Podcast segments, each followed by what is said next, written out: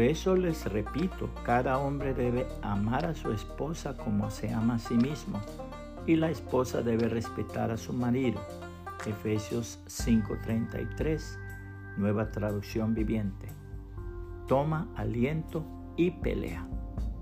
Hoy quiero compartir una reflexión que me llegó de las redes sociales que dice, los matrimonios son uno de los objetivos más codiciados del enemigo para atacar con dardo de fuego, porque él sabe que si logra destruir un matrimonio, va a producir mucho daño a una familia y a la sociedad.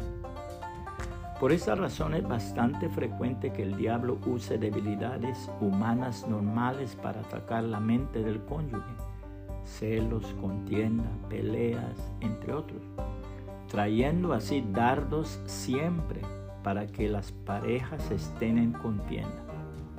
Hoy es necesario que te levantes a pelear por tu familia, por tu matrimonio y por toda tu casa en oración, ayuno, lectura de la palabra y obediencia. Levanta vallado de protección en el nombre de Jesús y no permitas que ningún dardo de Satanás venga a lograr su cometido. Revístete de la armadura de Dios y pelea con las armas espirituales que ya el Señor te ha entregado. Toma aliento y pelea la buena batalla de la fe. Dios está contigo. La hermosísima palabra del Señor dice, una palabra final, sean fuertes en el Señor y en su gran poder.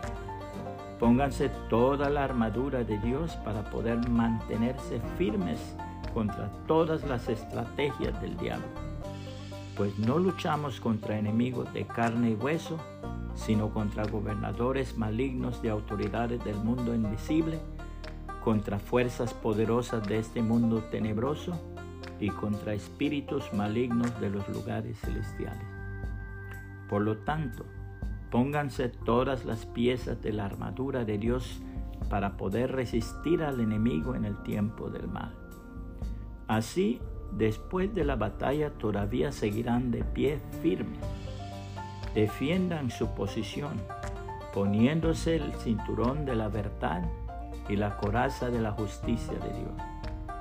Pónganse como calzado la paz que proviene de la buena noticia a fin de estar completamente preparados. Además de todo eso, levanten el escudo de la fe para detener las flechas encendidas del diablo. Pónganse la salvación como casco y tomen la espada del Espíritu, la cual es la palabra de Dios. Oren en el Espíritu en todo momento y en toda ocasión. Manténganse alerta y sean persistentes en sus oraciones por todos los creyentes en todas partes y oren también por mí. Pídanle a Dios que me dé las palabras adecuadas para poder explicar con valor su misterioso plan, que la buena noticia es para judíos y gentiles por igual. Ahora estoy encadenado, pero sigo predicando este mensaje como embajador de Dios. Así que pidan en oración que yo siga hablando de Él con valentía como debo hacerlo. Efesios 6, 10 al 20, nueva traducción viviente. Puede compartir esta reflexión y que el Señor Jesucristo le bendiga y le guarde.